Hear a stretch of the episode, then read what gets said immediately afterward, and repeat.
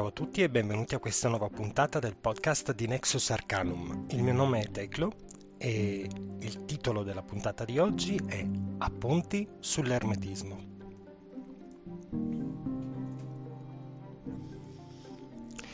Benvenuti, benvenuti, benvenuti. Allora, uh, cominciamo subito con uh, delle piccole premesse. Allora, uh, Naturalmente vi parlo di ermetismo perché ci sono state comunque delle, delle richieste, delle domande.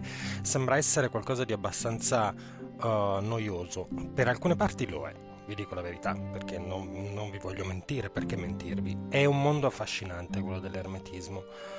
Uh, come ben sapete, io, come ben sapete, non lo so se avete ascoltato dei podcast dove ci sono anch'io, e um, io seguo due percorsi differenti che però si incontrano in vari punti fondamentali. Il primo è uh, l'ermetismo occidentale, di natura tardo-antica in realtà, io direi fino ad Agrippa, quindi in realtà fino all'età moderna. Mm, lascio un po' da parte tutto quello che arriva mm, dopo, dall'illuminismo, post-illuminismo, industri- le rivoluzioni industriali, eccetera, eccetera. Quella parte lì fino ad oggi più o meno io non la guardo, se non magari mi riferisco a, ad, alcuni, ad alcuni concetti non dico alla bisogna, però quando ho bisogno di chiarirmi sì che faccio riferimento alla letteratura più diciamo più recente. Uh, Agrippa per me appunto è la Bibbia massima. E, ehm, però vabbè, adesso entreremo anche in questo. Uh, si chiama Appunti questo, questo podcast perché uh, chiaramente non entrerò nel, nello specifico di ogni sua parte e vi spiego perché. prima di tutto non è utile nel senso che dirvi un elenco, mh, darvi semplicemente un elenco di, di fatti, eccezioni, materie, uh, discipline che fanno parte dell'ermetismo in realtà non ha molto senso. Secondo, non vi farà una vera e propria storia dell'ermetismo se non che toccherò, diciamo, perlomeno le origini e le evoluzioni principali perché L'ermetismo si definisce teoricamente tale da più di 2000 anni, per cui non stiamo parlando di, un, di una filosofia che, mm, non lo so, del tipo, non stiamo parlando della filosofia greca, che uh, anche solo per chi avesse studiato filosofia dire filosofia greca è dire niente in realtà perché da Talete, Anassimina, Anassimandro a Socrate anche se in termini di tempo non stiamo parlando di otto secoli però mm, cioè, non stiamo parlando nemmeno di, di, di pensieri uguali. Ricordate comunque mm, come l'ermetismo si basa sulla filosofia, soprattutto sulla filosofia classica, e prende poi solo più tardi, solo nel, mm, diciamo con un primo inizio di globalizzazione, eccetera, eccetera, con il colonialismo, prende in realtà in prestito poi concetti dalle filosofie orientali, però in realtà il, uh, si chiama ermetismo occidentale perché ad occidente ha sempre guardato e in occidente è l'occidente la sua culla, soprattutto in realtà uh, metterei un particolare accento sulla zona del Mediterraneo, tanto che le sue influenze non sono solo uh, greche, cioè la, su- la sua origine è diciamo greco-egizia persiana, insomma, poi vi racconterò tra, tra un momento quando parleremo un momento delle origini. Se non che chiaramente ha subito tantissime, tantissime, tantissime uh, tappe attraverso tutte le civiltà che, che, che, hanno fatto riferimento a questo tipo di, um, di, di pensiero, diciamo, il pensiero ermetico. Uh, una fra tutte che la maggior parte della gente si sorprende e non capisco perché, sembra che non abbiano mai aperto un libro di storia e che in realtà la, mm, per quanto riguarda più o meno diciamo nel, uh, nella tarda età antica si inizia a perdere diciamo la uh, letteratura greca ok più o meno si iniziano a perdere degli iscritti, si inizia a perdere la filosofia, la filosofia greca, se non magari alcune traduzioni latine che, che, erano rimaste, ma la stragrande maggioranza della cultura greca non viene conservata nel Mediterraneo, viene conservata in Medio Oriente. E quindi, e infatti, l'ermetismo prende tantissimo, tantissimo, tantissimo dalla filosofia araba anche, chiamiamola così dalla Persia, da, da, tutte quelle zone lì, perché la letteratura greca, comunque la filosofia greca, è stata conservata. Mm, dovete capire che quando si è divulgato l'Islam il, quando si è espanso diciamo, l'Islam, l'Islam ha uh, conquistato, tra virgolette, molti popoli molto differenti, un'area molto vasta in relativamente breve tempo. E, ed era una religione senza una struttura, uh, senza una struttura culturale dietro. Ricordiamo che la religione e struttura culturale sono strettamente legati, nel senso molti miti, molte storie che hanno a che fare con il deserto non hanno senso, per esempio, in eh, Scandinavia, se così fosse, no? Allora, non avendo una struttura culturale realmente, quello che, quello che ha fatto, non avendo una cultura propria in realtà, perché avevano solo il libro, che cosa hanno fatto? Uh, istintivamente hanno cominciato a prendere dai greci Dico istintivamente perché non è che qualcuno si è messo in una tavola rotonda e ha detto da chi prendiamo la struttura culturale e tutti gli altri hanno risposto dai greci, dai persi, dagli indiani.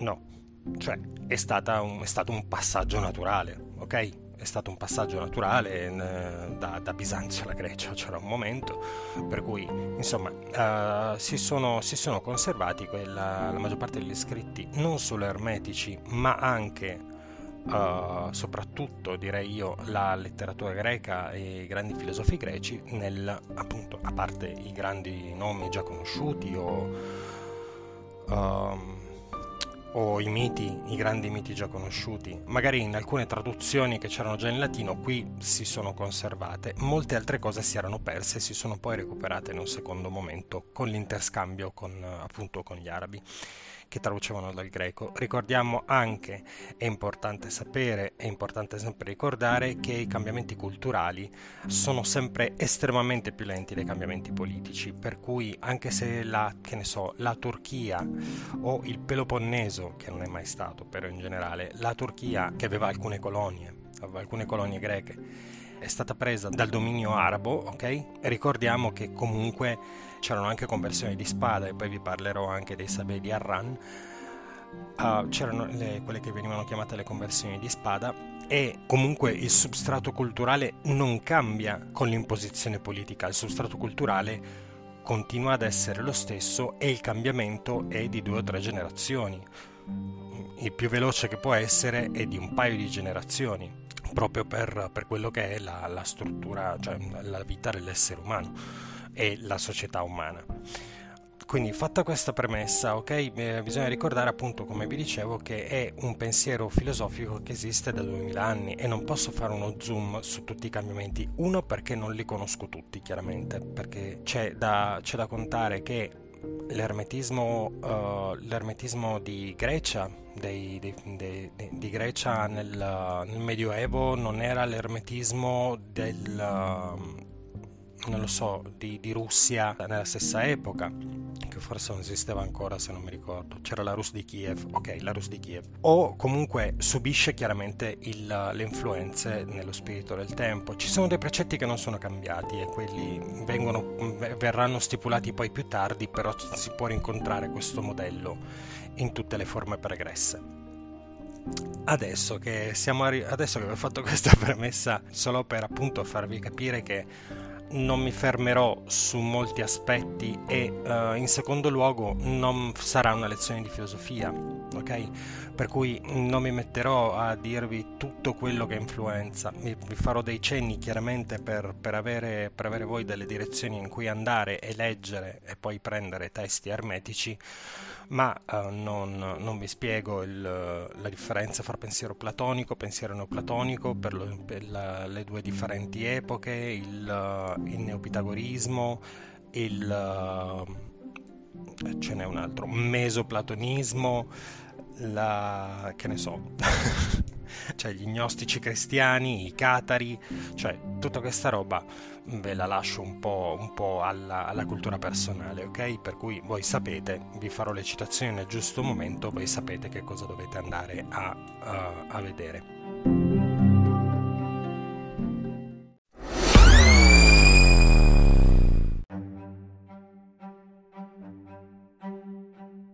Partiamo dal um, cos'è questo benedetto ermetismo? Sì, sentite le pagine, lo so, perché purtroppo ho preso la scaletta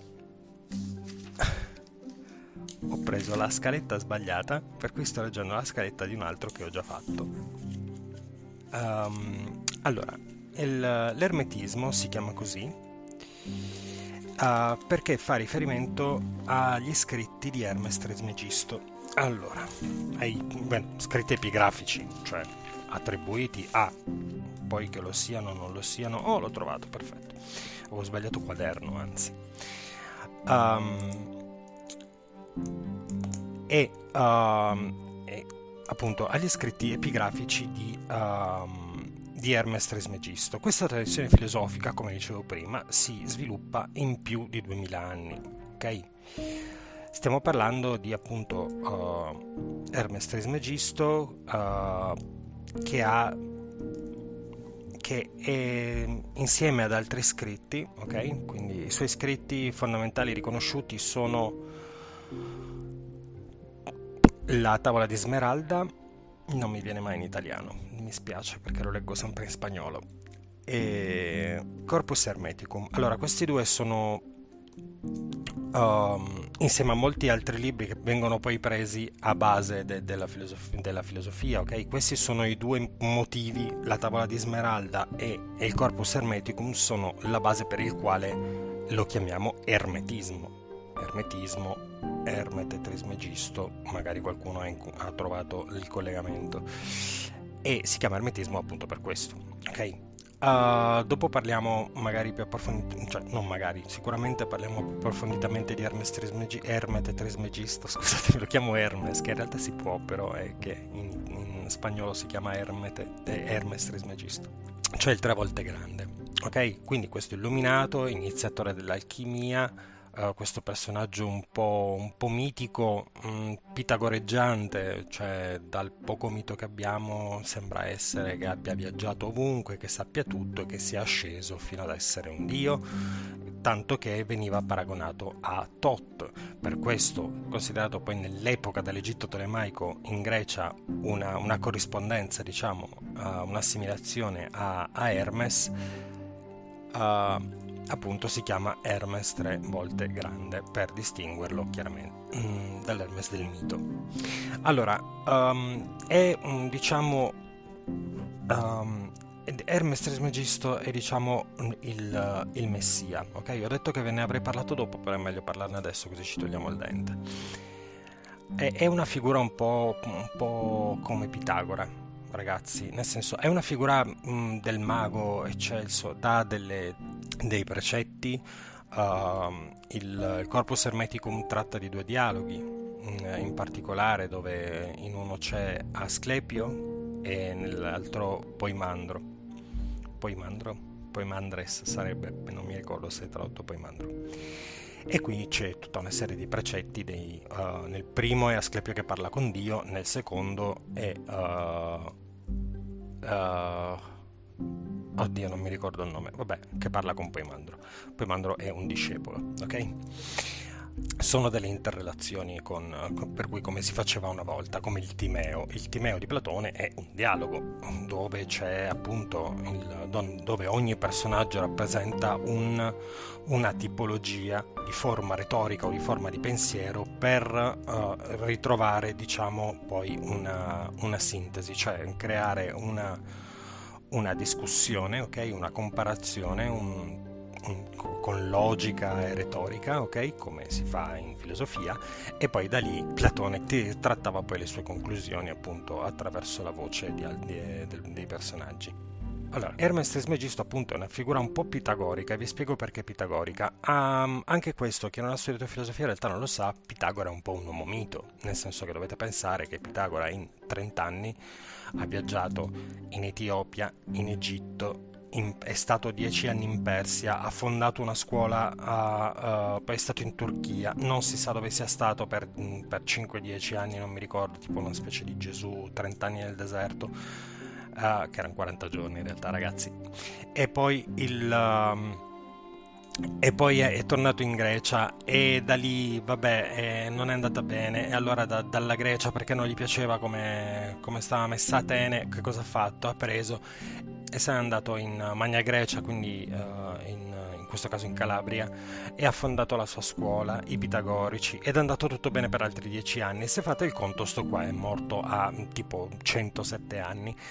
Per cui dobbiamo farci, anche perché non era poi così facile muoversi, nel senso dovete anche pensare che al tempo fare uh, su e giù 40 km erano due giorni di cammino, due, con pernottamento, due, e stiamo parlando di 40 km, perché nessuno poteva viaggiare su un fottuto carro. A parte che i carri del tempo non erano i carri già solo della, uh, non erano i carri con balestre, erano carri semplicemente normali, cioè, cioè, nel senso carri con asse, non avevano le balestre, non avevano gli ammortizzatori per farci capire. Per cui farsi, farsi un viaggio di 40 km, cioè arrivavi a mezzogiorno e uh, stavi morto, partivi alle 6 del mattino a mezzogiorno eri morto Tra, non, non c'erano strade asfaltate, non c'era niente, per cui in realtà un viaggio era molto lungo soprattutto nel momento in cui non si aveva particolarmente fretta, magari si, si, si, riposava, uh, si riposava spesso. Okay? E comunque andare a cavallo, anche per quanto fossero abituati, andare a cavallo così tanto tempo, cioè per, così, per, per una lunga distanza così, così lunga, persone che magari non erano abituate ad andare a cavallo tutto il giorno, non stiamo parlando di nuovo di due, di due, giorni, invece noi andiamo a lavorare a 40-50 km da casa, ok? Quindi dovete rendervi conto che già solo per muoversi in questo modo, il modo più veloce di muoversi erano le navi, chiaramente. Anche lì dalla Turchia all'Etiopia e lo stretto non c'era ancora, per cui o risalivano il Nilo o non saprei. In qualsiasi caso, questo per darvi anche un momento di contesto storico, per farvi capire perché Pitagora era praticamente ubiquo al tempo, è stato qui, è stato lì, è stato là, è stato là, fonda scuole, fa cose, dice gente, probabilmente Pitagora è una, una riunione di... Uh, è un, una persona un po'... Uh, mitica, ok? Non dico che non sappiamo con, cioè, non sappiamo con certezza se è esistito e nel caso lo fosse, probabilmente buona parte della sua vita raccontata è un mito, ok? È una leggenda per accrescere Uh, tutta una serie di... Vi ricordiamo che comunque la maggior parte delle testimonianze scritte su Pitagora uh, sono appunto testimonianze che si basano su una tradizione orale in parte. Non tutti sapevano leggere e scrivere, ok? Sapevano leggere e scrivere neanche i re, neanche alcuni re sapevano leggere e scrivere. Quelli che sapevano leggere e scrivere erano quelli che lo dovevano fare, quindi mercanti che sapevano leggere e far di conto. E i grandi culti erano i filosofi, infatti il filosofo aveva un sacco di, uh, di mansioni da giudice, a volte anche indovino, mago, insomma questo è per farvi capire più o meno, ok? Se già in quell'epoca, dove sicuramente la navigazione era più facile, io direi che 500 anni prima non stiamo proprio parlando di, di, di qualcuno agile da questo punto di vista. Per cui Hermes Trismegisto, uh, appunto scusatemi, volevo solo finire questo su Pitagora, è probabilmente appunto una raccolta di conoscenze che sono state poi personificate in Pitagora. Pitagora di Samo non è l'unico. Invece Hermes Trismegisto è in realtà probabilmente una, uh, una figura mitica che insieme agli scritti di cui prima stavo parlando, quindi la tavola di Smeralda e uh, il Corpus Hermeticum, e in generale il, il, concetto di ermetismo che nasce appunto in Egitto, ante litteram, chiaramente non chiamato ermetismo, ok? È un po' una uh, grecizzazione delle tradizioni magiche egizie, ok? C'è una cosa curiosa in realtà che, molta, che, molte persone non sanno è che in realtà uh, vabbè, Tolomeo conquista Egitto e quando finalmente Egitto era una, una civiltà estremamente chiusa, ok? Egitto credeva che l'ordine era Egitto, punto. Cioè che Ra e, tutta, e, e tutto il Cucuzzaro avevano, avevano messo ordine solo in Egitto. Tutto il resto che stava fuori d'Egitto era caos. Ok? Erano estremamente egocentrici in questo senso. E, e, quindi entrare nel mondo di Egitto come conquistatori e quindi avere accesso alle parti di informazioni, perché chiaramente ci sono comunque segreti uh, mistici che non si, non si rivelano così, uh, soprattutto nei primi tempi, perché il cambio culturale è estremamente lento, come sempre, e um, sono rimasti affascinati realmente. Egitto per loro era una cultura sì da un certo punto di vista inferiore a quella della polis, a quella, a, a quella di Atene, però era uh, estremamente affascinante e estremamente magica, ok? Erano proprio dei fans degli egizi.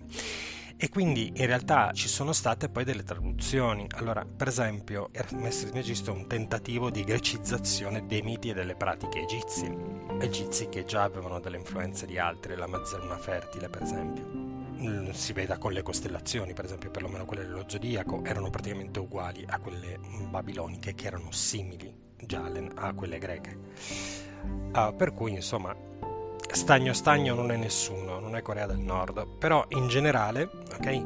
Ripeto, l'ermetismo è una, un tentativo di grecizzazione delle conoscenze nasce da un tentativo di grecizzazione delle conoscenze egizie. Quindi diciamo che l'ermetismo nasce in Egitto? Ni.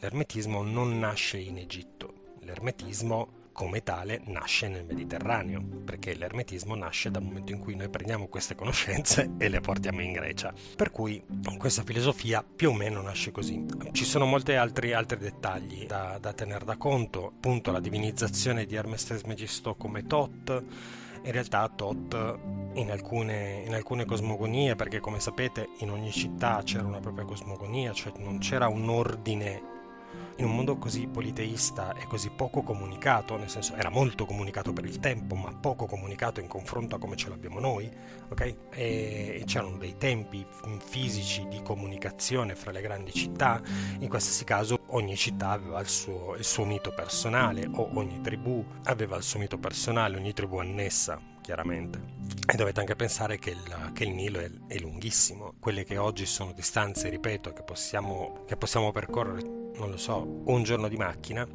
per un giorno di otto ore, quindi otto ore di macchina, al tempo erano cioè, un'odissea. Mai detto meglio, appunto un'odissea.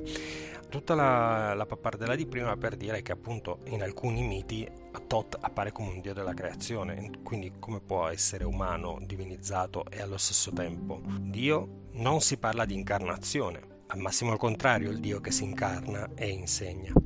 In qualsiasi caso, Hermes Trismegisto è l'iniziatore fondamentale anche del, del, pensiero, uh, del pensiero alchemico, ok? Perché nei suoi scritti ci sono anche riferimenti alle trasformazioni attraverso il fuoco, eccetera, eccetera, eccetera e quindi in realtà io non volevo trattarlo come un deficiente cioè, per come ne ho parlato perché in realtà è anche il mio Hermes non Trismegisto però Hermes è uno uh, dei miei diciamo delle sette divinità a cui faccio riferimento otto in realtà. Alle otto divinità a cui faccio riferimento. E uh, di per sé rappresenta appunto un'azione demiurgica ok? E il demiurgo poi lo spiegheremo un giorno quando parleremo magari di, di Platone in modo più approfondito.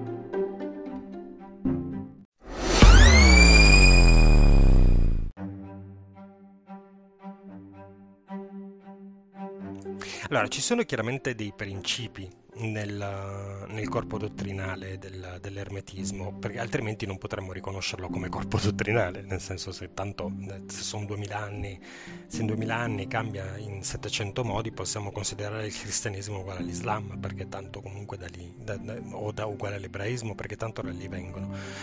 Uh, invece no, il pensiero è sempre stato coerente con se stesso e chiaramente cambiando, come dicevo prima, in discipline, studi, filosofie per quanto riguarda lo spirito del tempo e il luogo culturale in cui si, uh, si sviluppava, ok? Però in generale riconosciamo dei principi. Il primo è il pensiero simbolico, ok? È una cosa un po' difficile da definire il pensiero simbolico. Uh, allora, il pensiero simbolico è un tipo di... Um, è il l'astrazione, ok?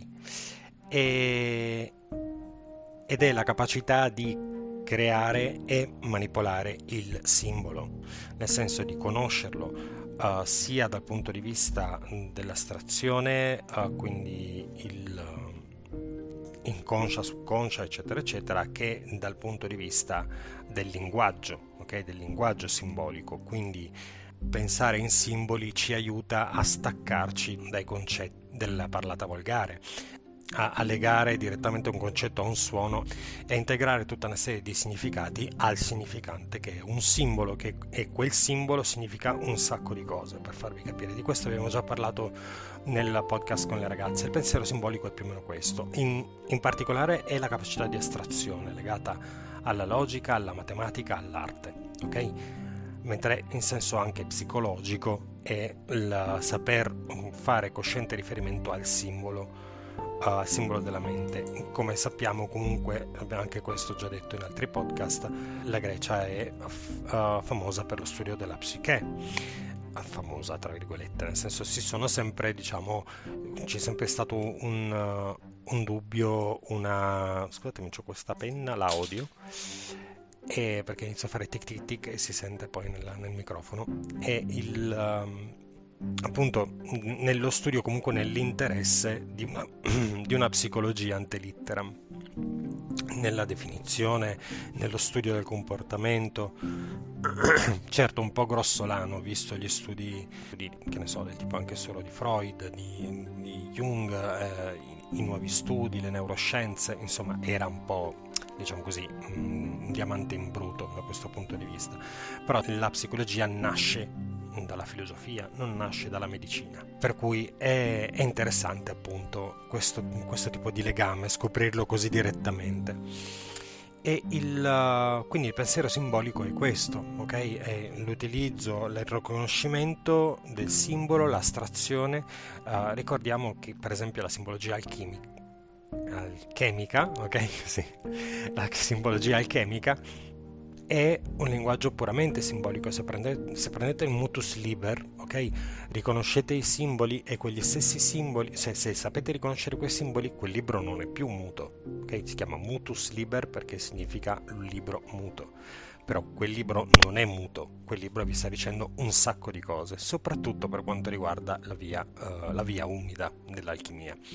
Però questo poi ne, ne, parleremo magari, l'alchimia purtroppo non è, è come la cabala o l'astrologia, non sono cose che si possono, che si possono macinare così senza senza dare, senza dare adito a dei dubbi, perché sono, sono cose molto complesse e più entrate nel pensiero ermetico, senza essere ermetici, eh, non c'è problema, però più dovete studiare il pensiero ermetico per capire determinate cose, per capire appunto il simbolo, perché comunque questo rimane in un ambito di secretum, se non avete il codice, il codice non, non potete interpretarlo, non c'è una stella di rosetta per questo, o imparate il codice o non potete leggere che ne so, del tipo le, chiese, le, le cattedrali, il linguaggio delle cattedrali, uh, perché c'è una Madonna con sette medaglie da una parte, perché ci sono dei gargoyle dall'altra, eccetera, eccetera.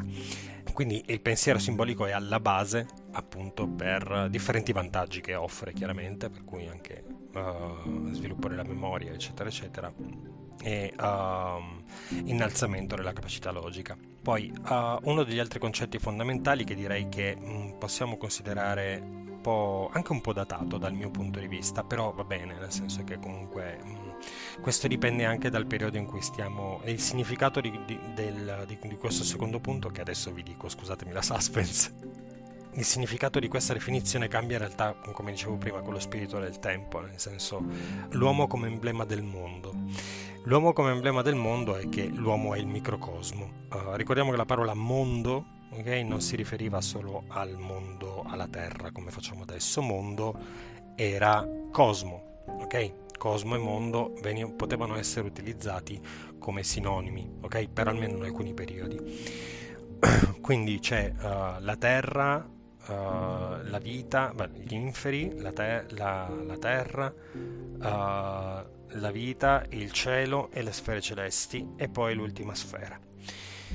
La concezione chiaramente geocentrica che continua ad essere mantenuta nonostante sappiamo che non è così, perché quello che si sviluppa nel, nell'ermetismo è appunto il pensiero simbolico. Okay? Questo non vuol dire che un ermetico ti dice no no no è il, sole che gira intorno alla terra. No la terra gira intorno al sole ma noi dalla Terra vediamo che è il Sole che gira intorno alla Terra. Per cui per noi l'astrologia continua a funzionare uguale, l'universo della NASA, tra virgolette per definirlo un po' così, e l'universo del settenario ermetico non hanno niente a che vedere l'una con l'altra, semplicemente uno è la natura degli oggetti da, dal punto di vista uh, dal punto di vista osservazionale e l'altro invece è un significato più profondo che Mm, dipende dalla visione degli stessi, diciamo è un punto di vista sicuramente più profondo, però non si negano l'uno con l'altro. Appunto l'uomo come emblema del mondo e uh, l'uomo ha in sé tutto ciò che ha il mondo, tutto ciò che ha il cosmo. In più all'uomo è stato dato il, um, il nus, ok? Quindi la mente, e quindi la capacità di, uh, di osservare e giudicare per, attraverso il logos, quindi comparazione e la comunicazione con il logos ultimo, che è appunto il dio generatore, diciamo più o meno.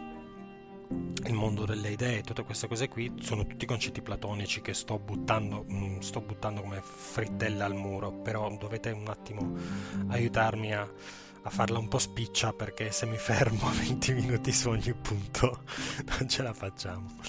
Um, quindi l'uomo come emblema del mondo e come emblema dell'universo stesso, quindi l'uomo come microcosmo. Come dicevo prima dipende dallo spirito del tempo e l'interpretazione di queste parole, perché prima per esempio del... ovviamente stiamo sempre parlando di gradualmente, ok? Uh, direi che più o meno a metà del basso medioevo inizia una concezione un po', un po diversa, ok? Un po' diversa del, dell'uomo quando inizia un mondo nuovo dopo, le, dopo le, le, grandi epidemie di peste, direi più che altro nel 1400, a finale del 1400, e no, eh, scusatemi, eh, verso l'inizio e metà del 1400, c'è proprio una nuova filosofia che prende, che prende piede e che poi trova la sua completa realizzazione nel pensiero rinascimentale, quindi c'è proprio un prima e un dopo. Prima l'uomo era l'emblema dell'universo, ma era comunque soggetto al destino, ok?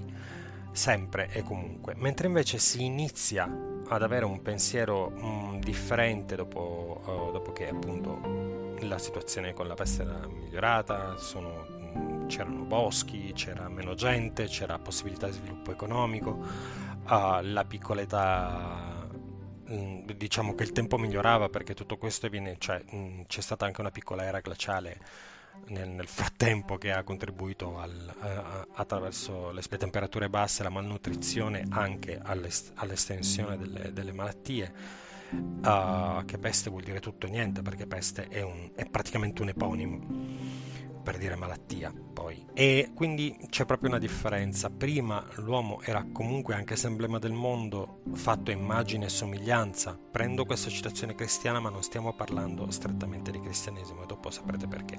Ha fatto immagine e somiglianza degli dei, uh, di Dio nel caso, nel caso europeo, e dall'altra parte, bueno, nel caso di tutto il Mediterraneo realmente e poi dall'altra parte, diciamo, dopo, dopo questo sviluppo troviamo una prima concezione del microteos, cioè l'uomo con capacità demiurgica, con capacità di piegare il destino in realtà destino e arbitrio, come se il destino e il libero arbitrio sono, uh, sono, sempre stati il grande cruccio dei filosofi, dai greci in poi, ricordiamo l'Edipo Re, non so se ho già fatto questa citazione, ma per me è molto interessante, eh, addirittura i greci ci giocavano, ok, nel, nel teatro e nelle, nelle, tragedie. L'Edipo Re, per esempio, se voi le, lo leggete, ok, non è solo la storia di Edipo, bla bla bla, però ci sono proprio delle questioni in cui viene messo in discussione attraverso la, la storia, il racconto, in cui viene il dubbio, ma allora se non fosse mai stato cacciato da casa,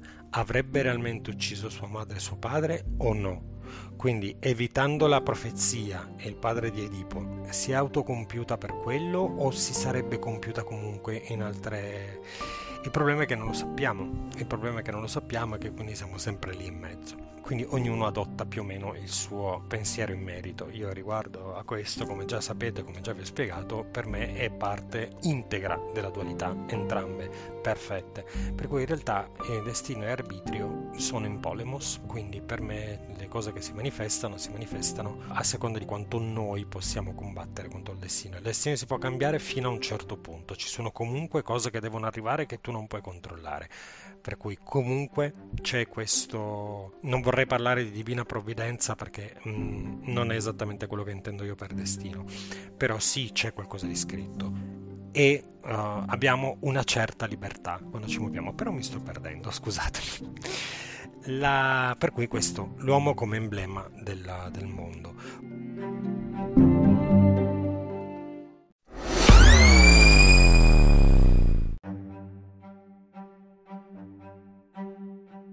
Poi l'anima mundi, la, la terra, Gaia, ha un'anima, uno spirito fecondo, ok?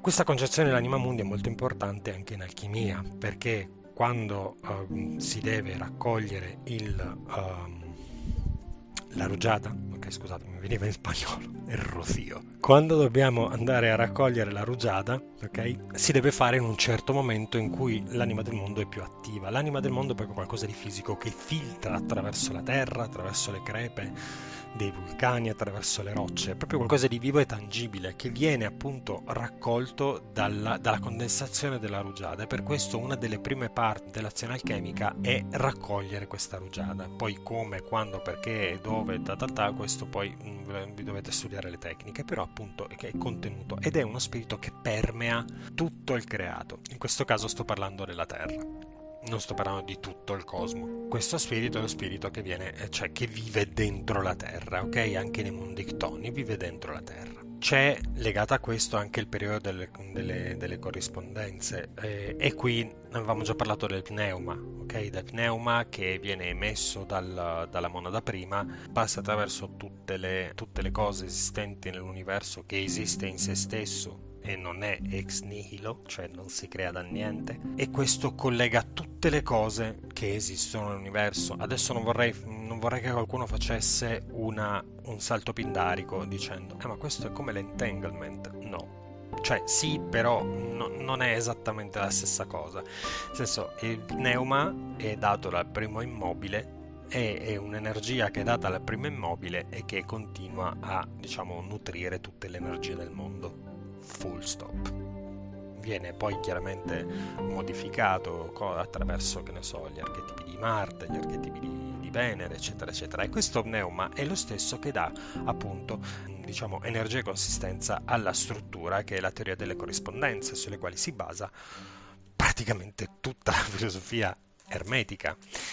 La filosofia ermetica è una filosofia molto aperta, però allo stesso tempo è una struttura molto rigida sotto questo punto di vista. Cioè l'idea della corrispondenza nell'ermetismo è fondamentale, se non esistesse corrispondenza sarebbe il caos, però noi non stiamo nel caos, noi siamo nel cosmos, poi nella mia concezione personale stiamo in entrambi, ma questa è un'altra storia. E quindi la teoria delle corrispondenze è insieme all'astrologia è la backbone del pensiero ermetico, ma anche della pratica magica chiaramente. In questo c'è anche una, una, certa, una certa affinità con il punto seguente, ok? Che è la complementarietà dei contrari. Allora, uh, quando parliamo di due contrari, ok? Stiamo parlando di due uh, nel mondo delle idee, per esempio, di cui abbiamo già parlato, il mondo di Platone e il mondo delle idee, dove ci sono il bello assoluto e il brutto assoluto. Il bello assoluto e il brutto assoluto però sono complementari, sono parte di una stessa cosa, ok? E se iniziamo ad unire tutto quanto, alla fine torniamo alla moda, torniamo all'uno, torniamo al primo immobile ok? Il primo immobile che dà il movimento. La rosa di Dante, il primo immobile, vabbè, niente. Quindi la complementarietà dei contorni è molto importante, cioè questo ci aiuta anche a comprendere per esempio alcune cose emozionali che sono un po' sempliciotte dette così, però sono altrimenti, sono altrimenti vere. Per esempio possiamo odiare solo qualcuno che abbiamo amato, possiamo disprezzare molto, però chi ha provato l'odio sa che è una cosa completamente diversa dal disprezzo, non è un semplice rifiuto o voglia di non vedere, cioè se l'amore è l'attrazione, anche in un certo modo poeticamente ossessivo dal suo punto di vista, però si può essere controllato se siete persone sane, un odio viscerale è qualcosa che ci pone alla ricerca del soggetto per la distruzione. Anche in questo caso può essere ossessivo, ma il vero odio vi assicuro che lo avete provato poche volte nella vita e se lo avete provato lo sapete distinguere, come il vero amore in realtà però siamo, siamo, esseri fondamentalmente legati al sociale, per cui per noi un legame d'amore è molto più importante di un legame di odio. Parlo di legame proprio perché l'odio è un sentimento che lega, per cui l'amore e l'odio sono due facce della stessa medaglia. È molto più facile odiare un ex che ci ha tradito, per farvi un esempio della posta del cuore, o, o un familiare che ci ha fatto del male o cacciato o rifiutato o, o ignorato o insomma che ci ha fatto del male, ok? Che è una persona semisconosciuta che arriva e dice sei stronzo, ah cazzo me ne frega, vaffanculo. Mm, ci siamo capiti, nel senso, quindi l'amore e l'odio sono due parti della stessa cosa, come l'invidia e l'ammirazione sono due parti della stessa cosa, nel senso l'invidia e l'ammirazione sono i due punti di vista dal quale uno può prendere questo sentimento. Ti invidio molto cioè nel senso ti ammiro per quello che sei riuscito ad avere, mentre invece dall'altra parte abbiamo uh, desidero il tuo male perché tu hai qualcosa che volevo io e quindi in qualche modo mi è stata rubata questa sorte. Sono comunque concetti che sembrano ban- sono banalizzati in questi miei esempi, questo semplicemente perché non vorrei entrare nella complementarietà di concetti di, di magna grandezza, ok? Per cui in questo senso uh, il, sono complementari. Non vorrei utilizzare malamente un, il DAO, potrebbe essere un esempio, ok? Il DAO, anche se non è una cosa strettamente legata all'ermetismo occidentale, men che meno al pensiero greco, comunque in generale filosofico, occidentale sempre, sempre parlando, è un esempio che ci può aiutare. Se non conoscete il, il significato del DAO, il DAO ha una parte maschile, attiva, guerraiola, insomma, questa parte lì, e poi una parte passiva, femminile, pacifica, eccetera, eccetera. Questo non ha a che vedere con il sesso maschile e il sesso femminile, ha a che vedere con il genere in senso esoterico maschile e femminile, quindi caratteristiche che si, che si trovano più in un genere che in un altro e viceversa. Questi due quando si uniscono diventano il DAO. Il DAO in realtà non si può definire. Si sa che è complementare, si sa che è il tutto, però dal momento in cui cerchiamo di esprimerlo non possiamo esprimerlo. Perché? Perché il DAO è una, come già spiegato in altri podcast, scusatemi se dico sempre questa frase, ma la magia utilizza molti concetti che è importante capire bene. Perché è un'esperienza mistica, cioè, arrivare al DAO non è questo, ah bene, Ying e Yang, pan, l'ho capito, ciao. No, no, no, non è così che funziona, cazzo. E non è così che funziona nemmeno la presca sapienza, che è la, l'illuminazione, tra virgolette, dal punto di vista dell'ermetismo occidentale e dell'astrologia, ok? Per cui il uh, diventare conoscitore e quindi poter, uh, non so se esiste la parola vislumbrare in no, in italiano no, uh, poter appunto squarciare il velo attraverso le vostre conoscenze e vedere realmente che cosa c'è al di là del cosmos, Stiamo parlando al di là del cosmos, ragazzi, eh? al di là del creato, quindi al di là del, del mondo sensibile, perché il cosmos, si, ripeto, fa, del cosmos fa parte il mondo sensibile. Se i fantasmi li vedete, li toccate, sono parte del mondo sensibile, ok? Quindi andare più in là del mondo sensibile e in alcuni casi appunto addirittura di tutto il cosmos. Passiamo al punto successivo.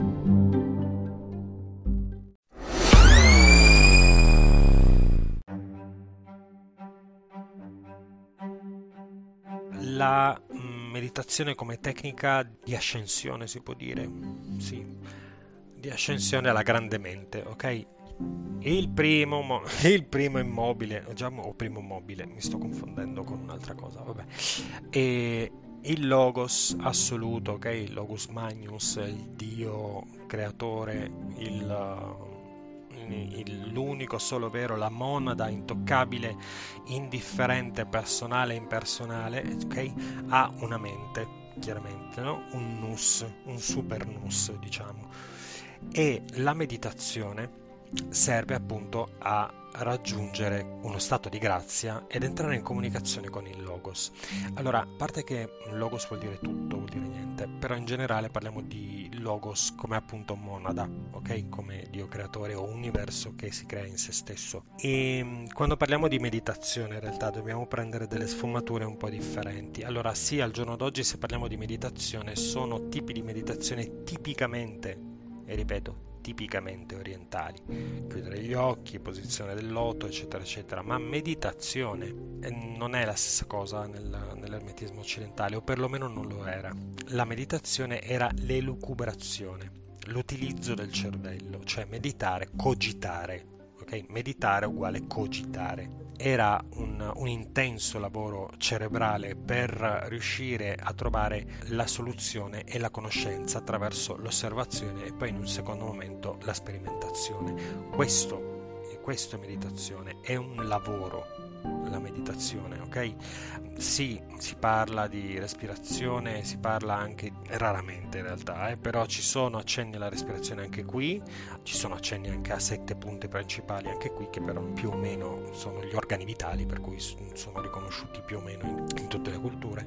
Però appunto il tipo di meditazione al quale facciamo riferimento è l'elaborazione, è un lavoro matematico anche, può essere una parte di meditazione, è la risoluzione di un problema, questa è la meditazione, o lo era, adesso sì che si rifà anche ai nostri tempi anche appunto alla meditazione, è, è il, il suonare musica. È qualcosa che ha a che fare con un'arte, ok? È quasi sempre legato ad un'arte in particolare o se no al semplice pensare e risolvere un problema, non inventarselo probabilmente, però sì, eh, l'esercizio della filosofia della retorica è una meditazione, ok? Non è svuotare la mente, respirazione yoga, non era questo, adesso sì, adesso integra- sono state integrate questo tipo di discipline, però prima faceva riferimento solo a questo. Ed è quello che faccio io in realtà quello che faccio io è appunto una lunga meditazione in, in silenzio però concentrandoti su un soggetto non svuotare la mente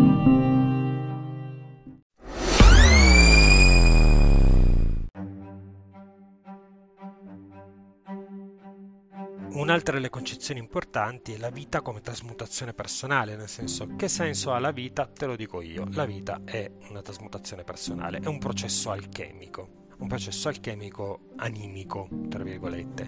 Io qui aderisco a una scuola un po' personale in questo senso perché attraverso lo studio di, di vari miti e di varie discipline sono arrivato alla conclusione che mm, forse mm, non so se l'ho già detto in realtà perché mi ripeto molto, sono come i vecchi. La conclusione a cui sono arrivato è per esempio che non tutte le persone hanno un'anima, o meglio, le persone nascono o rinascono senza anima. L'anima è qualcosa che si deve costruire. Okay?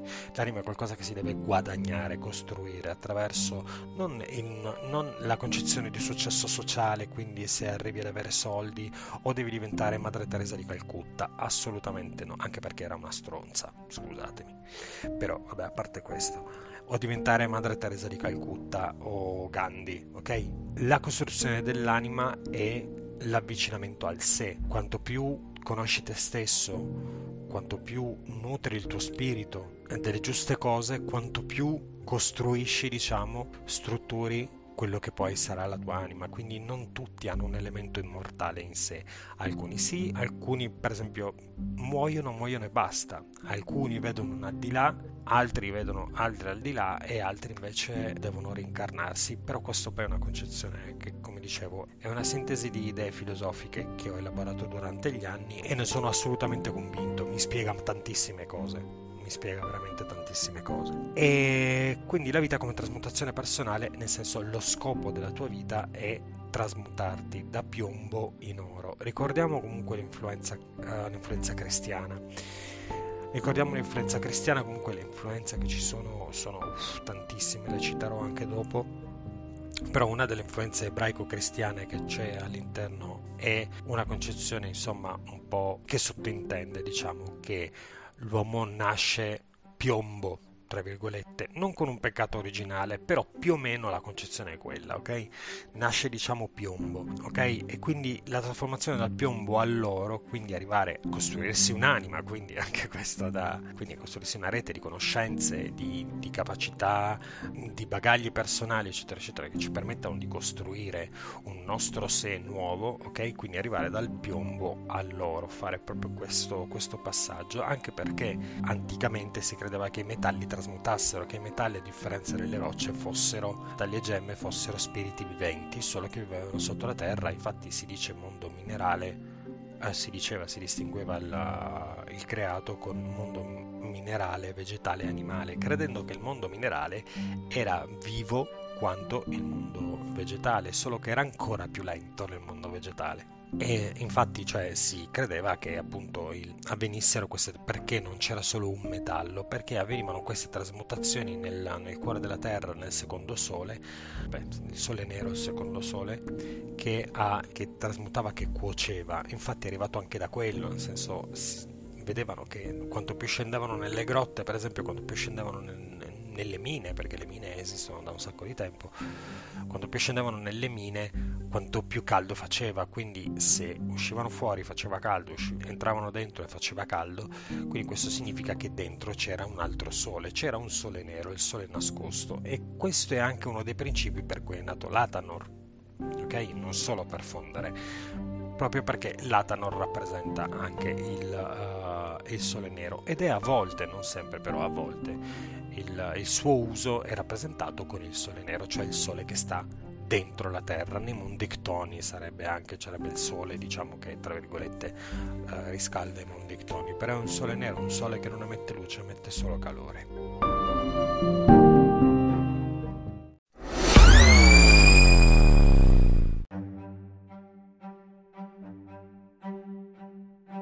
Quindi manca il concetto di uh, prescatologia.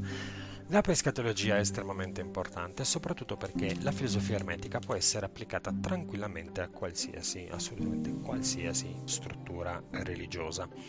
Anche qui dovremmo...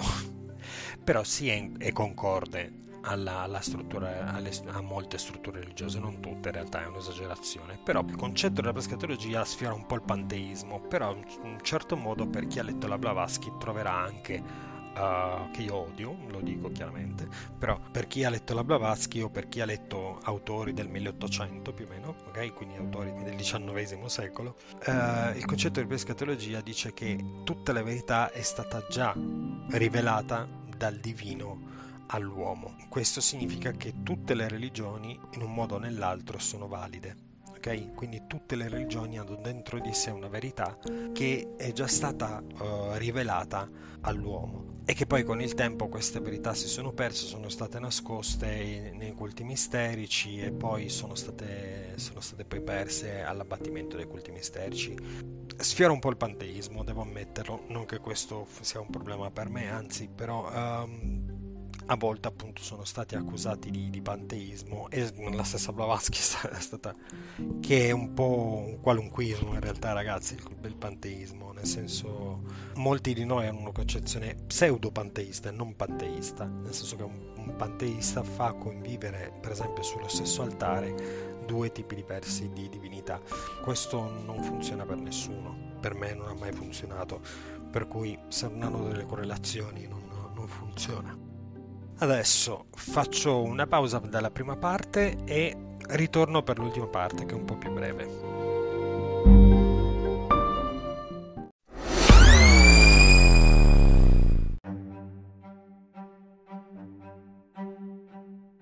Ok, passiamo dunque alla all'ultima parte di questo, di questo, podcast. Spero di non avervi annoiato troppo. Effettivamente, eh, purtroppo, quando si spiega l'ermetismo, si spiega tutta un, una struttura in realtà che soggiace a, a, un pensiero magico. Per cui è la cosa positiva in generale che io trovo è che sono soprattutto da quando l'ho unito allo studio dello sciamanesimo dello sciamanesimo universale basato sul ricostruzionismo neolitico, ho notato che mm, regala disciplina. Io non sono molto disciplinato in realtà, io ho bisogno di regole ferre. Quando devo pensare troppo vado un po' nel pallone. E io sono una persona che pensa troppo in generale, per cui in realtà è, è avere una struttura rigida ti aiuta, però poi con il tempo ti rendi conto che la struttura non è così rigida come, come ti aspetti o comunque come l'hai vista fino a, fino a quel momento. E ci sono variazioni, c'è molto spazio per il mago, per le proprie intuizioni, per le proprie cose, per la personalizzazione di alcuni rituali, però è importante avere questa struttura, mentre invece dall'altra parte, la parte dello sciamanesimo è più basata sulla sensibilità, non sul sentire, attenzione. Con calma e sangue freddo, però è basata su conoscenze chiaramente molto importanti e da non sottovalutare, la conoscenza non è da sottovalutare nemmeno lo studio, ma non so, li trovo complementari anche perché dal mio punto di vista stanno ai due estremi opposti, nel senso una cultura sciamanica è una cultura prettamente tribale, prettamente, come si può dire, non urbana, volendo, anche se poi ci sono delle forme di sciamanesimo urbano di sciamanesimo urbanizzato, scusatemi se dico urbano, sto dicendo un'altra roba, sto, dicendo, sto parlando della corrente della, dello sciamanesimo urbano, però del, del, più urbanizzato, più legato alla, alla, alla città, diciamo in qualche modo. Per cui se uno riflette la vita tribale, nomade, uh, legata magari alla, alla caccia, alla pesca, a, alle origini di, di quelli che sono gli esseri umani, dall'altra parte abbiamo una struttura estremamente complessa, estremamente, uh, ma più che complessa direi estremamente strutturata. Con il tempo, ci vuole tempo chiaramente per, per vederlo come meno complesso, però è una struttura estremamente forte questo sì, estremamente forte. Quando si uniscono le due cose, soprattutto in due punti, la prima è lo studio mm, per quanto riguarda il, lo sviluppo personale, chiaramente, e la seconda parte è la, è la, uh, la cura, la sanazione, diciamo. E sanazione, sì, non lo so se è italiano sanazione, però mi avete capito, è il sanare la gente, healing, ok? Ho sempre un problema a tradurre questa parola. E ehm, io trovo che sono opposti complementari, che in realtà è parte, come abbiamo detto prima, del pensiero, del pensiero ermetico. Sono opposti complementari ed aiutano a ammorbidire molte cose e a capire dove cade il limite del destino, anche volendo, perché sono su due binari opposti chiaramente. Essendo il tardo ermetismo di matrice puramente cristiana qui in Europa, chiaramente abbiamo delle... cioè basato più che altro nel... qui in, in, in Occidente utilizzando la simbologia, la simbologia cristiana per essere, per essere divulgato. È abbastanza, abbastanza interessante vedere come appunto il concetto in realtà di libero arbitrio sia strettamente abramitico. Il concetto di destino è un concetto molto più diffuso nelle, nelle società tribali e, e, viceversa la parte diciamo ermetica si basa appunto sul, sul microteos, quindi sull'uomo che è un piccolo demiurgo e quindi è in grado di cambiare il proprio destino. Poi anche lì è un fatto di correnti, ci sono alcune correnti più fataliste, altre correnti meno fataliste. Ci sono anche, come si dice, azioni invertite, nel senso che in realtà il, le stelle, per esempio l'astrologia che è la backbone dell'ermetismo, che adesso ne parliamo, ok? Ha il privilegio di mostrare quali sono le energie preponderanti e quindi quali saranno gli avvenimenti.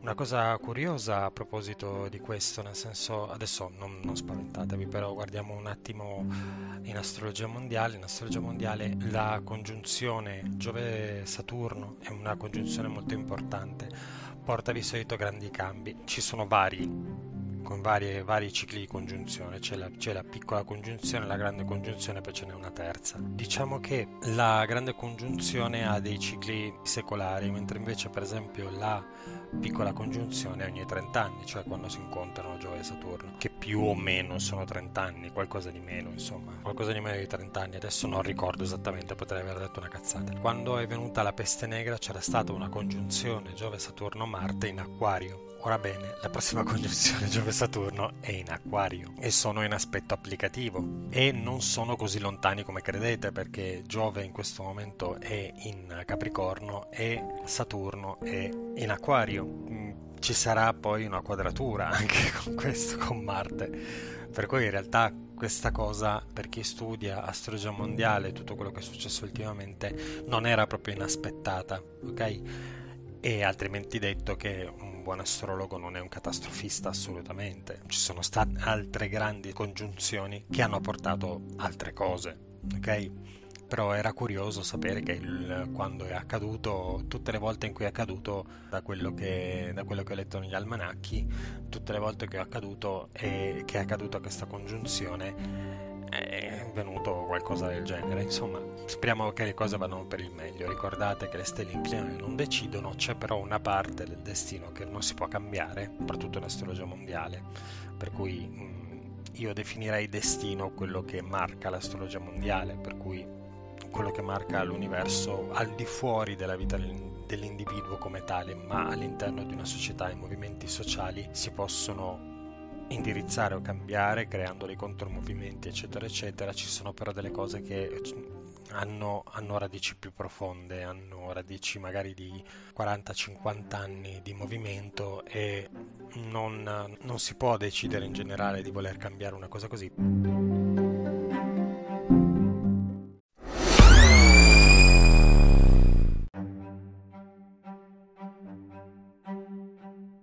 Adesso senza perderci troppo in questo perché in realtà andavamo giusto a chiudere il podcast sulle quattro di cui ho già parlato in realtà però ve ne parlerò di nuovo sulle quattro discipline principali poi ce ne sarebbe una quinta però vabbè sulle quattro discipline principali dell'ermetismo allora eh, parliamo di discipline chiaramente iniziatiche avevo già spiegato nella formazione del mago nel podcast della formazione del mago che ci sono uh, dei prerequisiti per iniziare a fare ermetismo. Allora, al giorno d'oggi è vero che magari la matematica può arrivare più tardi, è importante che ci sia in qualsiasi caso, ok? Non vi sto dicendo che ve la potete saltare, no, vi sto dicendo che però magari può arrivare in un secondo momento anche perché il suo utilizzo specifico per quanto riguarda le materie iniziatiche può essere sostituito per esempio da un'applicazione dalle calcolatrici. Però dovete capire i concetti matematici, quelli sì li dovete capire, magari non essere bravissimi nell'esercizio matematico, però almeno saper mettere due calcoli per capire come calcolare una posizione è meglio ok? Per in qualsiasi caso le informazioni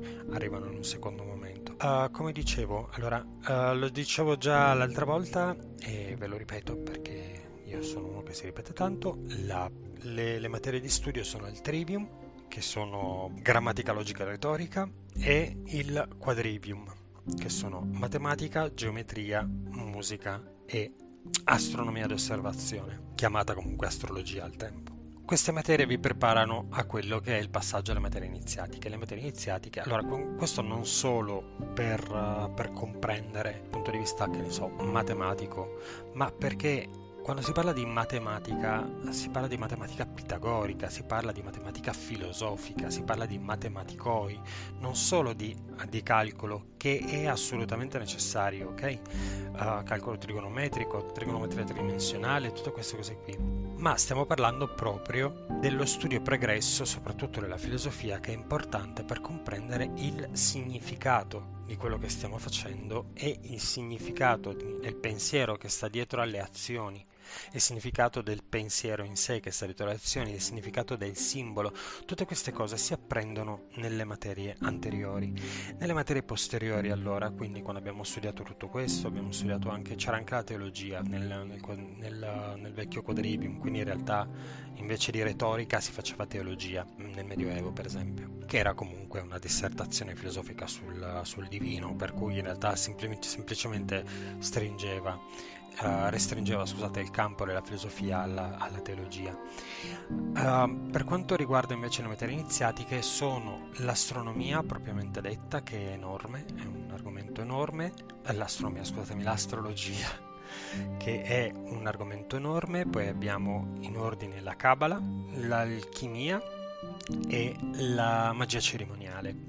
Quindi la magia cerimoniale è proprio la parte dell'arte. La magia è un'arte nel senso che è comparabile a tutte le altre arti, perché le utilizza tutte praticamente. Allo stesso tempo è un'arte a sé, si chiama l'arte proprio per questo motivo, ok? Quindi, come dicevo, l'astrologia per avere significati del tempo e dello spazio, ok? Per come si muovono gli eventi, per poterli predire, per capire l'ordine dell'universo, l'astrologia è esattamente è precisamente la backbone dell'ermetismo, cioè è la spina dorsale. Senza l'astrologia la pratica ermetica, perlomeno quella iniziatica, non funziona non ha senso. Se non sappiamo l'astrologia, anche fosse dal punto di vista nozionistico, per avere due o tre informazioni guardando il cielo, saper riconoscere i pianeti, sapere che cosa significano i pianeti, sapere quali sono i domicili dei pianeti, sapere quali sono gli aspetti, eccetera, eccetera, è importante, soprattutto perché la magia dal punto di vista ermetico si basa su una parte di astrologia che si chiama astrologia elettiva, ok? Ce ne sono quattro, ne parleremo poi con le ragazze, cioè c'è programmato un podcast su questo, sull'astrologia una delle quattro discipline è appunto l'astrologia uh, a parte che c'è proprio un'astrologia ermetica che si rifà alla, all'astrologia ellenistica. Io per esempio la, utilizzo l'astrologia ellenistica, io non prendo in considerazione assolutamente Urano, Nettuno e Plutone, non mi interessano, non, li, non vedo il significato di Urano, Nettuno e Plutone, anche perché nello stesso settenario, che si chiama settenario perché sono sette gli astri che stiamo guardando, non c'è spazio per, per Urano, Nettuno e Plutone, Ceres, eccetera, eccetera, perché è molto vasto. Tra aspetti, pianeti, domicili, transiti, case. Poi da lì prendi- iniziamo con le, parti, con le parti arabe che in realtà sono greche, che però alcune sono solo arabe.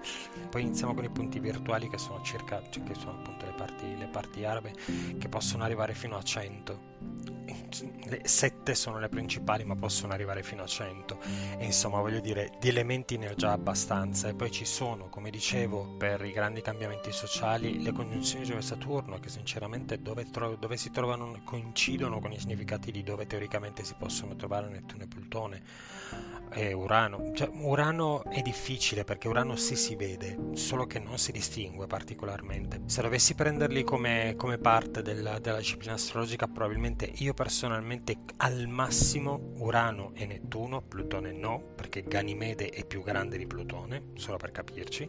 Ganimede è una luna di Giove, per cui voglio dire eh, no, è un oggetto troppo piccolo e troppo distante per avere un, un qualsivoglia effetto su di noi e per quanto riguarda Urano e Nettuno al massimo potrei considerarli come delle stelle fisse. Quindi senza, senza domicilio senza, senza, caduta eccetera eccetera. Semplicemente delle stelle che possono dare un significato in più nel momento in cui ci siano delle congiunzioni o delle, delle antisce al massimo. Contro antisce nemmeno solo antisce. E sì nel senso questo è, mio, questo è il mio, pensiero per quanto riguarda l'astrologia. Non approfondisco di più perché avremo sicuramente tempo e, e voglia di, di, parlarne in un secondo momento. Poi la seconda è la Kabbalah. Io, io non utilizzo la Kabbalah.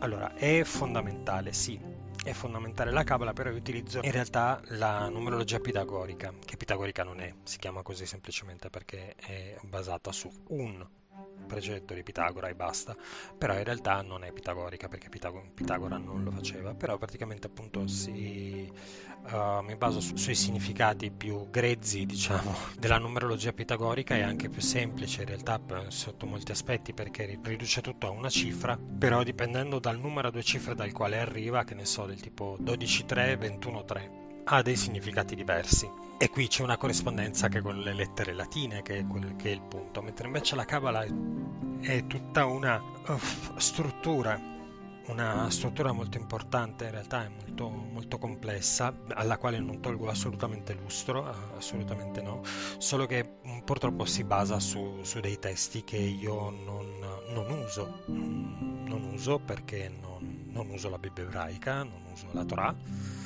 ne ho letta una traduzione, come ho letto una traduzione del Corano, come ho letto una traduzione del come si chiama il libro dello zoroastrismo che non mi ricordo. Vabbè, ci siamo capiti come, come per interesse personale ho letto molte altre cose, ho letto la stessa Bibbia, però nel senso lascia la Bibbia cristiana chiaramente, poi nelle varie versioni ortodossa e cattolica. Uh, ortodossa, cattolica, scusatemi, e protestante, poi ce ne sono anche di quelle, un sacco di versioni. E uh, per quanto appunto riguarda il... Uh, per quanto appunto riguarda la Kabbalah, purtroppo eh, anche lì è, cioè nel senso, è un'intera cosmogonia e si basa su elucubrazioni di praticamente gnostica ebraica, per cui um, le, le Clifford, l'albero della vita, la, uh, l'evoluzione personale della, dell'uomo, quindi la caduta la caduta uh, in Malkut e poi cioè insomma uh, vabbè, in particolare la Kavala si occupa di uh, Sephiroth non di Clifford scusatemi mi sono sbagliato. Le Clifford prima erano solo una cosetta in basso che è stata poi aggiunta nella, nel tardo Settecento e che poi nell'ultimo tempo hanno, sono i mondi vuoti e poi dall'ultimo tempo sono, negli ultimi tempi sono diventate importanti come dimore tra virgolette demoniache. A ognuno il suo. In qualsiasi caso la Kabbalah è, è estremamente complessa ed estremamente importante entrare nella filosofia che la regge. E abbiamo già degli strumenti in realtà perché comunque il mondo greco ha influenzato tutti, però bisogna togliere molta roba per capirlo e alla fine appunto non si basa sulla numerologia, cioè nel senso la Kabbalah ha una sua forma numerologica che però non è numerologia. Per cui io ho scelto qualcosa di più, vogliamo dire anche semplice, ok, mettiamolo anche più semplice, e, al- e altrimenti detto che non va contro, cioè io, è inutile che studio Kabbalah se io sono strettamente pagano, o meglio, non mi interessa. Non mi interessa, se mi dicessero l'unica possibilità è la Kabbalah, allora la Kabbalah, però siccome posso sostituirla con qualcos'altro che è più vicino alle mie credenze, allora io dico, dico numerologia pitagorica. E poi c'è l'alchimia, l'alchimia mm, come sappiamo dal punto di vista vabbè, anche spirituale c'è in questo ultimamente, però è un, è un mix di spiritualità e lavoro fisico Uh, lavoro, lavoro, in laboratorio, è importante il lavoro in laboratorio in alchimia, se no non state facendo alchimia, state facendo un'altra cosa. Chi vi dice no, però l'alchimia, cioè il lavoro in laboratorio è la metafora di quello che devi fare con te stesso, no, è un lavoro congiunto con quello che devi fare con te stesso. E magari ci sono delle correnti odierne che per esempio dicono che eh, determinati effetti o determinati composti importanti per, uh, per arrivare al... Uh, vabbè adesso parliamo di metafora filosofale, però in realtà ci sono un sacco di altre cose che, che uno con l'alchimia può fare. Può fare liquidi magici che moltiplicano le cose, liquidi che uh, pietrificano i corpi vivi, insomma, di cose ce ne sono. La pietra filosofale è l'ultima chimera, ma in realtà ci sono molte altre cose che uno, che uno può fare. Fra queste, appunto, c'è anche grazie a Paracelso c'è anche proprio una, una tradizione di, diciamo, di, studio di medicamenti e di forme, diciamo, poi le forme galeniche che vengono da Galeno, che è un po' prima, ed è proprio la produzione di medicinali, di studio di principi attivi, uh, di somministrazione di terapie, che è la spagiria, appunto, che ha poi tutto un costrutto di, di fasi che sono differenti dall'alchimia, tra virgolette, metallurgica, uh, quindi che ne so, del tipo basa su, sul fatto che composti devono essere divisi e riuniti, per cui se tu prendi un'erba, la devi, ah, devi prima toglierle lo spirito, poi in un secondo momento il, la devi sublimare. Una volta che hai questi due composti, quindi il sublimato che è il mercurio e il, lo spirito che è lo zolfo, allora arrivi a, uh, a dover fare la, sal, la sale il sale, scusatemi, allora quindi devi prendere i rimasugli, quello che è rimasto, bruciarli fino a calcinarli e poi devi rimischiare tutto e quella diventa una medicina. E quella è, quello è il medicamento. Ed è il composto medicamentoso ed è interessante in realtà, vi dico la verità, è una cosa che, che, che, che, i composti spargirici diciamo più comuni con un paio di ampolle e un fuoco li possono fare tutti, per cui in realtà è proprio figo, è proprio bello, io vi consiglio di, di studiare per poterci arrivare perché è molto interessante. E mi raccomando, una strega, adesso lo dico qui che magari la gente ha chiuso, ha chiuso la registrazione tipo mezz'ora fa, però uh, mi raccomando, un tatuaggio e quattro erbette non fanno di una persona persona una strega o uno stregone o un mago, ok? Mi raccomando, questo per citare Willow di Buffy. E il concetto di uh, curazione sciamanica, il concetto di curazione spagirica e il concetto di uh, curazione erboristica non sono la stessa cosa. Uno lavora con gli spiriti della pianta, l'altra lavora con gli elementi essenziali della composizione della pianta secondo la concezione uh, ermetica e il terzo lavora con il principio attivo della pianta. Punto. Per cui sono tre modi completamente diversi di approcciarsi alla pianta e non possono essere mischiati, o meglio, si possono essere mischiati ma bisogna avere un po' di esperienza con entrambi. In qualsiasi caso vi consiglio di, di studiarla e preparatevi appunto anche a questo, che ne so, tipo studiando un po' di erboristeria, insomma, uh, fitoterapia, naturopatia, eccetera, eccetera. Io credo che vi, vi, sarà molto utile. E infine la magia cerimoniale. La magia cerimoniale in generale veniva presa come la comunicazione con gli, la, la, la, creazione del rituale per parlare con, per comunicare con esseri altri, ok? In generale si parlava appunto di demonologia, quindi l'integrazione l'evoluzione di una tradizione, ripeto, tradizione, non disciplina, tradizione, che può essere la Goezia o la Teurgia. Ok? Uh, la teurgia per cui il contatto con, con gli esseri divini superiori, angeli santi, eh, in ordine santi, no, geni santi angeli Dio, così, o viceversa, non mi ricordo adesso qual era esattamente la, la gerarchia. E anche appunto, come dicevo, l'integrazione della, della tradizione goetica, quindi con tutto ciò che va, che va, in giù. In questo caso, anche siccome tutto si basa su, sull'uso della Kabbalah, come sapete molte lettere sono ebraiche eccetera eccetera e vi consiglio di studiare la Kabbalah. Io non ne ho avuto bisogno perché ho, adottato altri metodi però per rigore devo, devo, dirvi non fate il cazzo che volete dovete seguire quello che vi dicono. E quello che vi dicono è appunto questo. Io non siccome appunto non ho avuto mai nulla e mai ho voluto avere a che fare con uh, demoni goetici o demoni e sempre preferito altri tipi di spiriti di Pantheon, allora a un certo punto l'ho applicato alle mie necessità e mh, la numerologia pitagorica con il lavoro con Ecate e Hermes e insomma con, con l'astrolatria in generale e con in particolare riferimento anche a Ecate e Hermes non ho bisogno del, della Kabbalah perché non devo invocare demoni o angeli o calcolare i loro nomi nei quadrati magici insomma, utilizzo i Kamea, utilizzo i quadrati magici planetari, però in tutt'altro modo.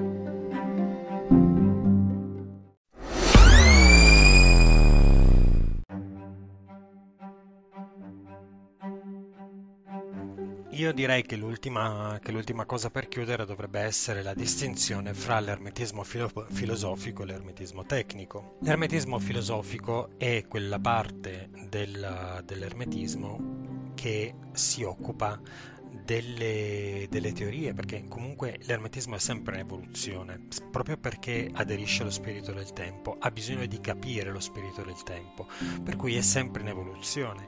Che poi vengano fuori barbarità come quelli della Blavatsky, uh, anche perché poi anche questo magari lo, lo, spiegherò in un altro podcast, ci sono, cioè, ci sono quattro grandi ere della magia che uh, ad un'attenta riflessione ci sono quattro grandi ere della magia e quindi a queste quattro grandi ere della magia bisogna, bisogna un po' adattarsi. Ed è appunto l'ermetismo filosofico che appunto si occupa della parte, della parte puramente filosofica, etica, etica estetica, tutto ciò, che, tutto ciò che è la parte filosofica per intendere lo spirito dei tempi e per arrivare a nuove conclusioni, per fare un esercizio filosofico, mentre invece poi c'è proprio quello tecnico, che si chiama ermetismo tecnico. L'ermetismo tecnico è quello che anticamente, ma è una cosa che comunque ha fatto anche Eliphas Levi, voglio dire, è andare a raccogliere, diciamo, testimonianze e che è uno dei lavori un po' da testimone di Geova che do- dovremmo fare tutti in realtà, che è andare da, da, chi fa il cartomante, chi fa questo, chi fa quello, chi fa l'altro e conoscere il rituale e le tecniche perché comunque le tecniche prese dal, dall'ermetismo e poi riportate nello schema e nella struttura ermetica sono comunque pratiche anche popolari.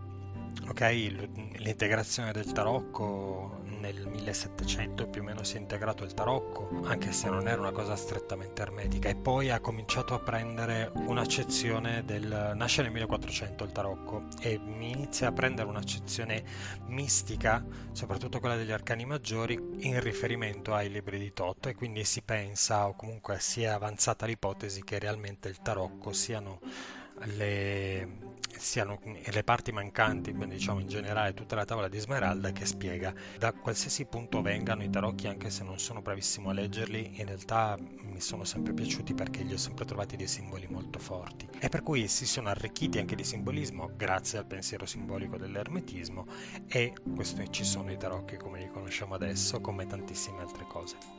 Ok, io penso di aver finito, in realtà sì ho finito perché sono stanchissimo. Nel frattempo mi sono mangiato una pizza che mi ha scassato, per cui adesso sono tipo con un occhio mezzo chiuso e ho iniziato il podcast alle 6 e sono le 9 perché ho interrotto 7 volte.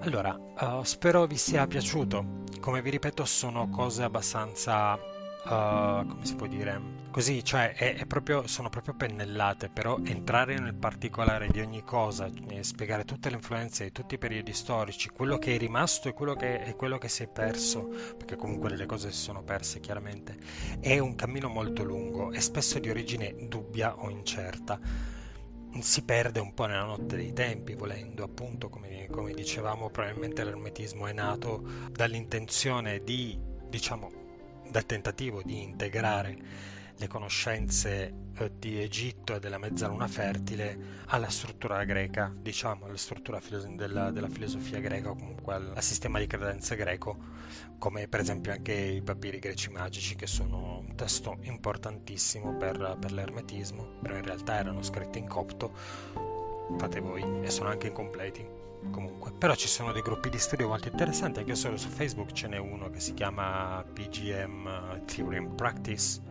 e si parla in inglese ragazzi, però la gente è estremamente preparata, è allucinante, allucinante. Penso che ci sia gente lì dentro che non fa nient'altro che stare tutto il giorno sui PGM. Ah, PGM sta per papiri greche magiche, ok? Quindi papiri grecae magicae, ok? o grece magiche, magice, non mi ricordo come si legge. In qualsiasi caso è un brutto latino per dire papiri magici greci. E quindi niente, noi abbiamo concluso, vi ringrazio per essere arrivati fino a qui, spero non vi siate impiccati nel frattempo.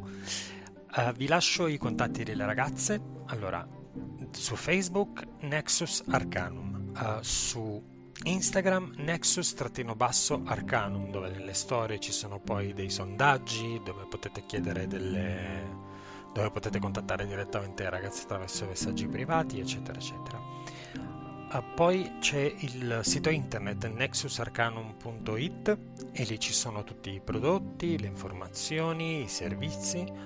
Uh, vi potete iscrivere alla newsletter, uh, tranquilli non vi spammano, però attraverso la newsletter riceverete poi novità, alcuni sconti, orari de- di vari appuntamenti, l'attività in generale più verso l'esterno delle ragazze, quindi eventualmente le conferenze uh, dove trovare i libri, a volte anche bibliografie se sono richieste, quindi le inviano a tutti direttamente la lista di libri. E poi c'è anche l'email per tutte le altre cose, per contattare direttamente uh, Nexus Arcanum che è Nexus Arcanum no, info chiocciola nexusarcanum.it scusatemi che sono veramente stanco io spero realmente che la, che di non avervi annoiato. Se avete domande, vi prego scrivetele nel commento sotto, ok? Commentando. Sono taggato nel, nel post, per cui se scrivete la domanda sotto io vengo avvisato. Mettete un like se vi è piaciuto e di, condividete così da poter aiutare il, il progetto.